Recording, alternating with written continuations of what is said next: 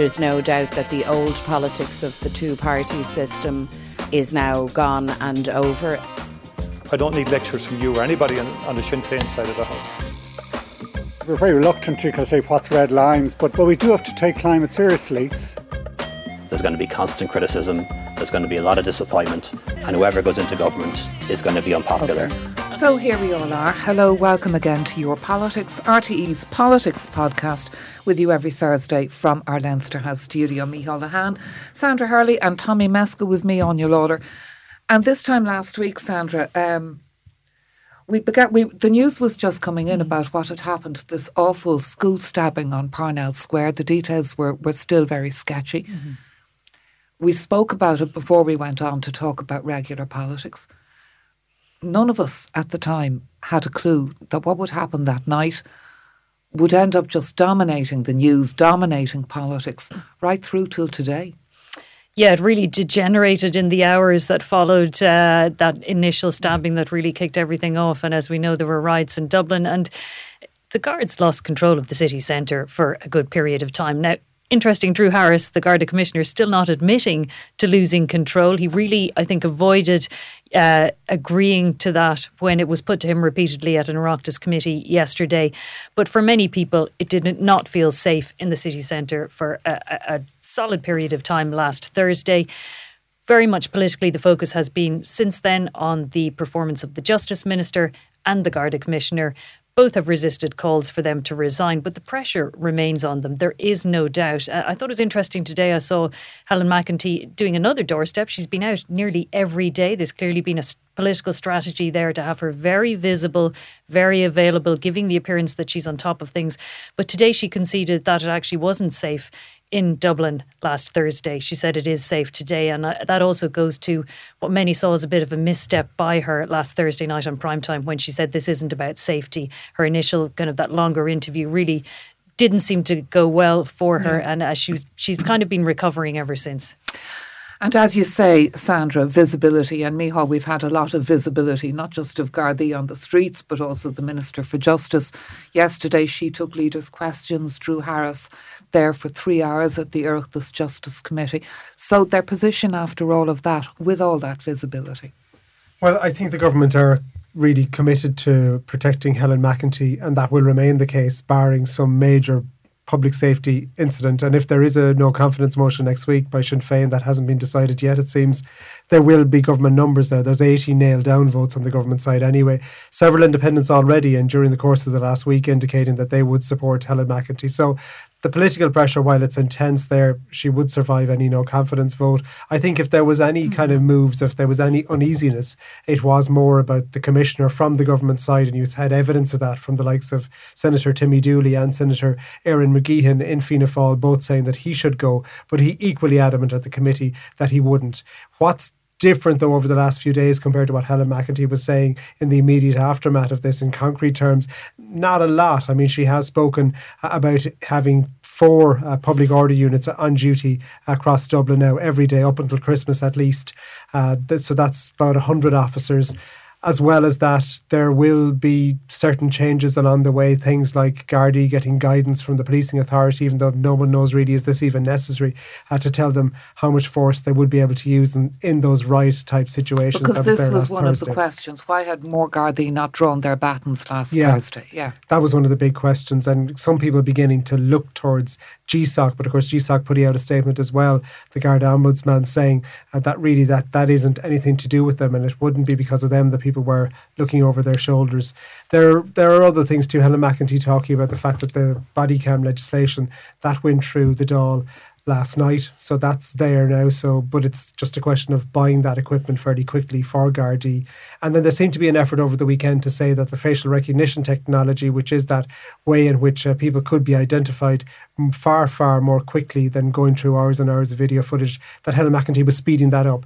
But I'm not really sure that she is. I mean, yeah. there was going to be a standalone bill published before the end of the year anyway. That's what was agreed in the middle of the year. And there still is going to be that pre legislative scrutiny process, uh, which kind yeah. of means that it's going to be a long passage uh, to getting that legislation passed. And the fundamental question, of course, is the number of Gardaí available to the Garda Commissioner. And the fact, and this was pointed out by Fianna Fáil's Justice spokesperson Jim O'Callaghan, Tommy, wasn't it? The fact that we have the same number of Gardaí as 20 years ago and a million more people.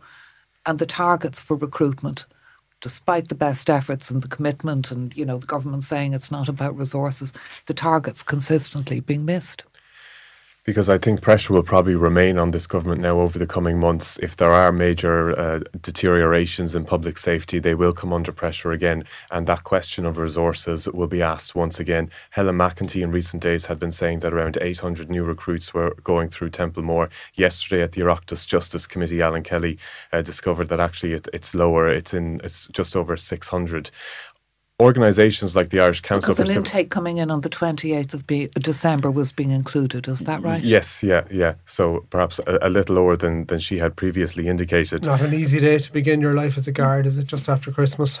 No they will be under a lot of pressure that's maybe they'd sure. have a nice dinner in the canteen um, some would say as well that actually what it's about is having more Gardaí because this talk of having a, a, more kind of muscular force, if you like, drawing their batons, stronger pepper spray, uh, that actually the, the, likes of the Irish Council for Civil Liberties, w- they would say that that is a distraction and that the policing method in this country has worked well up to now and that perhaps what you need is more visibility, not more force, if you like. Well, there's certainly plenty of visibility around town at the moment. There are nearly mm. more guards on Henry Street the other day than there were shoppers uh, in Arnott's. Let's get back there's to things like water cannon as well. We yes, we've we, got we, two we don't now. say cannons, do we? We say cannon. Cannon, yeah. The yeah. plural of cannon. yeah, is it's good to know. Good yeah, to I'd have uh, expected you to know yeah, that already. Know that.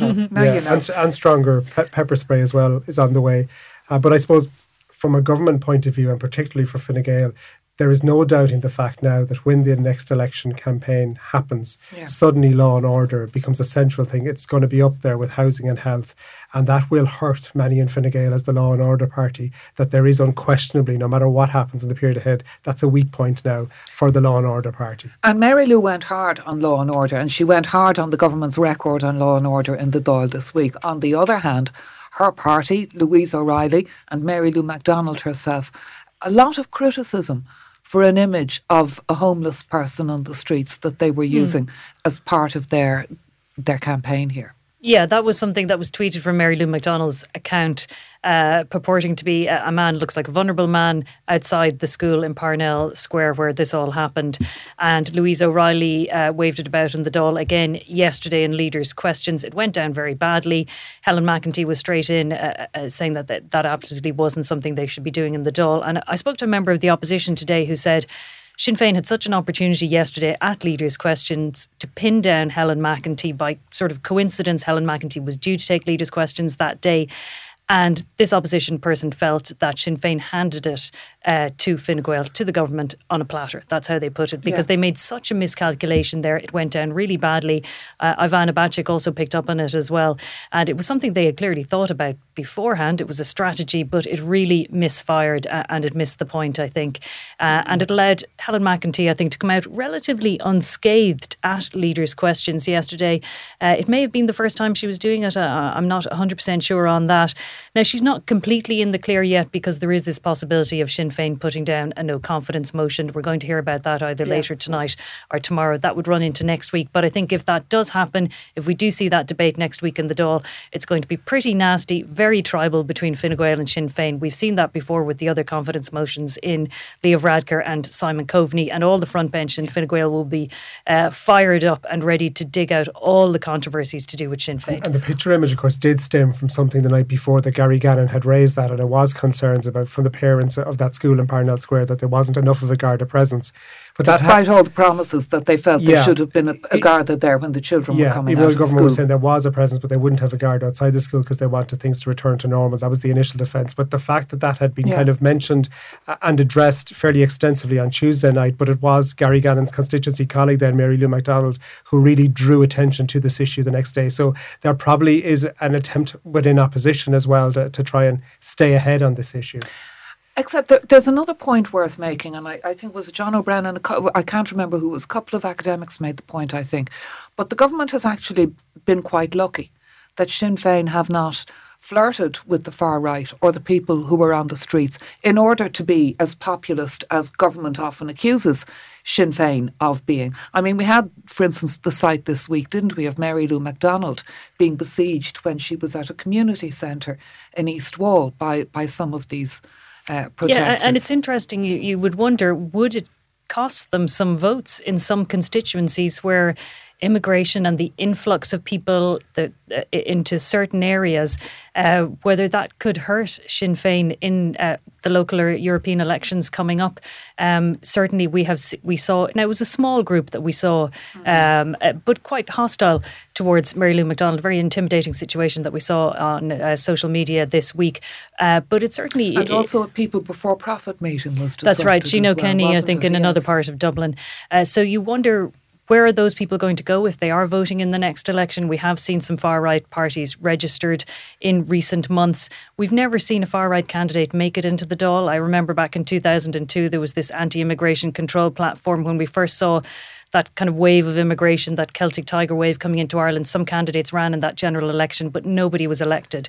So I wonder whether next time could people coalesce around yeah. a particular new party? I think too, from the government's point of view, and particularly Helen McEntee saying that she expected more unity. I think that that is a bit naive uh, and probably wishing for too much. She said there was a moment when she rang the Dublin Central TDs last Thursday night where she thought they would be unity, but I think there was always going to be a political fallout. There had to be uh, in the aftermath of what happened uh, on Thursday night. And as you say, an issue that's very much uh, going to rise now in prominence uh, coming into an election cycle.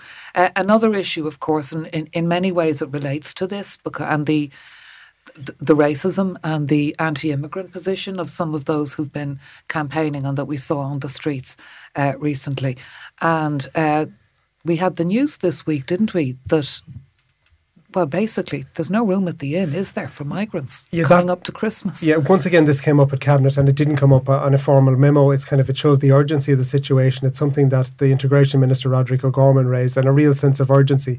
Equally added to that urgency is the reality that it would not be safe to have people on the streets, to have migrants having to stay on the streets uh, in this particular climate. So, for all those reasons, there seems to be an effort underway uh, to try and find more spaces quickly, wh- whatever the difficulties. And we have the prospect, do we, of people sleeping in tents over Christmas? And I heard from one government person it could be as soon as this weekend. There are concerns that they could run out of accommodation uh, over the weekend because the numbers are still coming the, the entire time. We would expect, as we saw previously, they would probably prioritise women and children to go to facilities, accommodation centres of some sort, stay in Citywest. But again, it could be men sleeping on the streets in tents, and that's not a good look for the government. The issue of housing single brown men becoming particularly pressing, it appears. Yes, and all over the country. And it is something that has bubbled up in so many constituencies We've seen it in tourist towns where there's been, it seems, maybe a disproportionate amount of people put in certain areas because the accommodation is there, because the hotels are there. Local people complaining that they might not have the facilities, the doctors, the schools uh, to deal with people. Also, they have been complaining about a lack of information. There seemed to be a situation in Leitrim this week as well. And again, it all feeds into the, this sense that it, it's going to start to start bubbling through our electoral politics over the next while. And we had some data this week as well. It was interesting, and you know, because this is kind of an an, issue that's being talked about and cropping up, you know, um, bizarre claim and counterclaim on social media and so on. But we actually had data from the ESRI about what's been happening in terms of migration. This and of course, what we had about sixty thousand going and mm. a bit more than twice that coming in. Yes, so one hundred and forty thousand people arriving in the year leading up to April twenty twenty three, and then sixty four thousand emigrating during that period. So we have known that there's been a huge wave of immigration into Ireland, but that does calibrate it in a way, it gives yeah. us a sense of how large it is. Other interesting figures are that in 2022, uh, there was 13,600 applications under international protection. And to do a sort of comparison, you have to go back to pre-COVID. So 2019, there's been a 186% increase since 2019. So Ireland is seeing a huge number of people coming, waves of people coming, uh, and that has created its own problems. Now, the other side of that is that businesses, retailers, service industry, they do need workers. But in order to have workers coming here, you need accommodation. It's all about the accommodation problem again. And this is back to the whole issue, isn't it, with with migrants coming here and refugees coming here? Because whatever Roderick O'Gorman might hope to be able to achieve about moving people on after three months, the question becomes where do you move them on to? We saw new figures on rising rents this week, for instance. Yeah, and new tenancies are rising faster than existing tenancies, 18% ahead uh, in, in, comparison to existing tenancies. So that is a huge issue. And, and if they did press ahead with those uh, initial plans, although we don't know if the government were to sign, are to sign off on them, but this idea that migrants would have to move on after 90 days in state accommodation, uh, where do they move on to? to uh, when you have such a tight accommodation situation, uh, I'm not quite sure where they do go to. Yeah. It's amazing that something that did cause such a sparky debate at cabinet that that idea of changing the system. It's now about five weeks since that happened, and still the, the big changes haven't been agreed yet. It could happen before Christmas. Joint ministerial memos being worked on, weren't there? Yeah, because yes. it has to. The housing are going to be involved, integration, uh, and also education as well. But still, it is going to, going to be a radical change, and of course, wealth. There's going to be welfare changes as well, possibly. Uh, but it still it still hasn't happened. Right. It uh, still hasn't happened yet. Uh, the wording on the uh, the referendum that we're told is going to be happening on International Women's Day. Yeah, despite some confidence last week that it was all going to be done and dusted this week and the Electoral Commission will be put on notice, the wording still hasn't uh, arrived or has, and it may not happen next week again either. So those that talk about an early March referendum is suddenly uh, looking more ambitious by the day. Right. Uh, the other thing that's going on politically this week. It's not a, but it was not, it's a global event, of course, but the Taoiseach is there, Tommy, COP28, and it's happening in the United Arab Emirates, which has caused uh, some green eyebrows to be raised. Yeah, it kicked off today in Dubai, 200 countries, as you say, and they're all uh, trying to ensure that the world does not exceed that 1.5 degrees uh, in, in global warming. Uh, today, though, we, we received news that actually we, we're going to hit 1.4 degrees this year, uh, and we know that we're not on track to, to, to stay within that 1.5 degree limit. Uh, so there's a lot of talking and a lot of work to be done uh, in the UAE over the coming days. As you say, though, there's also concern that uh, the hosts, uh, the host country this year, that they will use this as an opportunity to to strike uh, some deals in terms of oil and gas, which would uh, totally go against the spirit of the event. Uh, so Leo Varadkar uh, is out there today. He'll be out there for the coming days. I think his focus will be on trying to uh, get countries to pledge money to those poorer countries that will suffer the most in, in, terms of climate change. I think that'll be his focus over the coming days. Of course, um, the Taoiseach got into some diplomatic hot water, didn't he, Micheál, over mm-hmm. his tweet following the release of, I mean, what's been such a terrible story, what's been happening in Israel, Gaza, at least the past few days, the truce, and at least the release of Emily Hand, seeing her run into her father Tom's arms. Yeah, that was a good news story, but there was that diplomatic row because the Taoiseach's language was just too loose, wasn't yeah. it? Some readers were inferring biblical references in it when he spoke about uh, a child being lost uh, and now found. He said what he was trying to convey was the sense of joy and awe at a child returning. His full statement uh, did talk about a child being snatched from her family and also spoke about the fate of other hostages who were still being held captive. But but the response was fairly stinging. Uh, from from Israel, saying that he'd lost his moral compass. He didn't suffer anything domestically as a result of that, unlike other incidents where, where he may have been in the past just seen to use the wrong words. There was no criticism from home on this occasion. And uh, Fergus O'Dowd, another Fine Gael stalwart, departs the stage or announces his departure. Yeah, so the numbers keep rising up, rising, don't they? And Fergus O'Dowd was someone who we thought would run. He, he was always adamant that he would, but he, he too is one of those people that Leo Varadkar said another one or two in the party had let him know that they wouldn't be running. So Fergus O'Dowd joins that long list now of Brendan Griffin, Joe McHugh, Michael Creed. Who else is there? Charlie Flanagan. And Charlie Flanagan, yeah. As well as Frances Fitzgerald and, and Deirdre Clune and the European side. So it's going to be a different looking Fine Gael party that makes its way to the starting point for the next general election. Could that be beneficial? Hard to see how it could be. it's it, it it does make it more difficult to, to, to hold seats, doesn't it? At the same time, you do look to that 2011 election when a party is having a bad day and new faces do emerge. On that occasion, with someone like Robert Troy, sorry, the yeah Robert Troy coming through for for Fianna Fáil, which was unexpected. So maybe mm-hmm. new faces here and there. And all these uh, grandees of politics um, departing the stage. Um, I suppose people will start speculation about things like the Áras and stuff like that. Yeah. Any names? Well, there's a few names in the mix, I suppose, among those who have retired. Look, as we can speculate as, as much as we want. You're not going to keep long.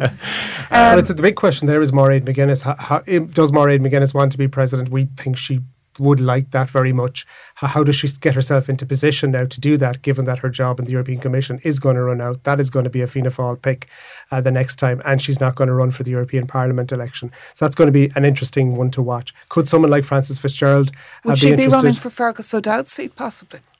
Yeah, domestic politics return, but it would be would be a short stint in the Dáil if she was interested in the presidential election as well, wouldn't it? Mm-hmm. That's a messy one because you would probably have to rule something out, wouldn't you? And then roll back on it. They, I mean, what Fine Gael were trying to say to Mairead McGuinness, we understand is why don't you maybe even run in somewhere like Dublin? That would help you in your bid if you if you were still interested in the presidency, expand the vote even further, having been so successful in the Midlands Northwest constituency the last time. But it didn't appeal. I met, yeah. Uh, what? Yeah, there's a lot. I know. I was just going to say I met Kate O'Connell in the butchers the other day, but she wouldn't be drawn up whether she was running or not. Well, Certainly they need a woman in, front in of the. Dublin Bay South, don't they? So Yeah. if they have Yeah. James Geoghegan, the, although there was suggestions of Emma Blain, a councillor, I think in a, in a different part of Dublin, that she could move into Dublin Bay South. But most, you know, Fianna Fáil and Fine Gael will want to run a man and a woman ticket in most constituencies. They have to try and reach that forty percent gender quota, so they will be looking to draw as many women in as possible.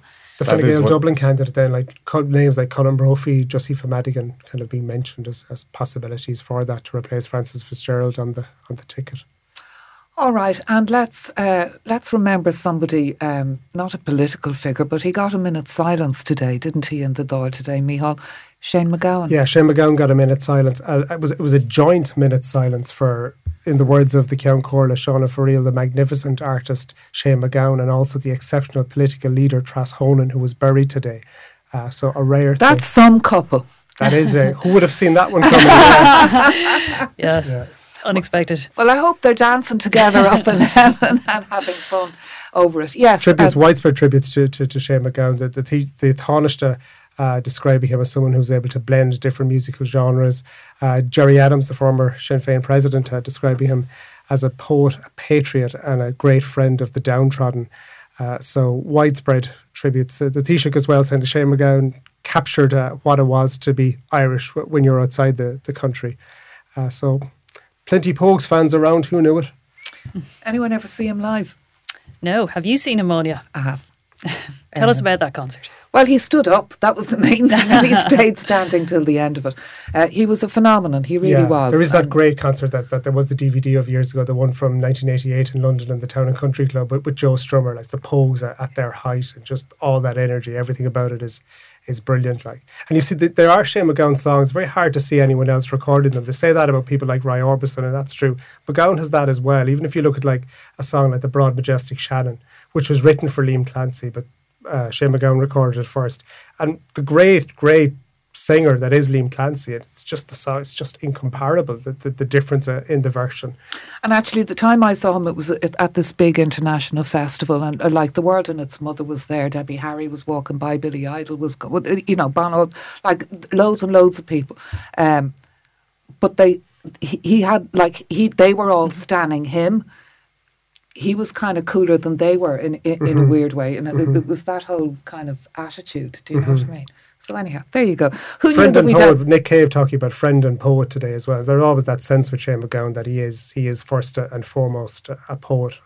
And that's what President Michael D. Higgins put out a statement, and he spoke about Shane MacGowan's great uh, f- being a fantastic lyricist, Yeah. and about Yes. him as a poet. Um, perhaps even more so than being a musician, it's uh, how he wrote, the way he used words, uh, and there's so many memorable songs, and one we're going to hear endlessly now between Yeah. now and Christmas, as we always do, but maybe even more this year. And he gets the measure of measure of our measure of my dreams. uh, Michael D. Higgins finding that beautiful lyric from Rainy Night in Soho and getting it into his tribute as well.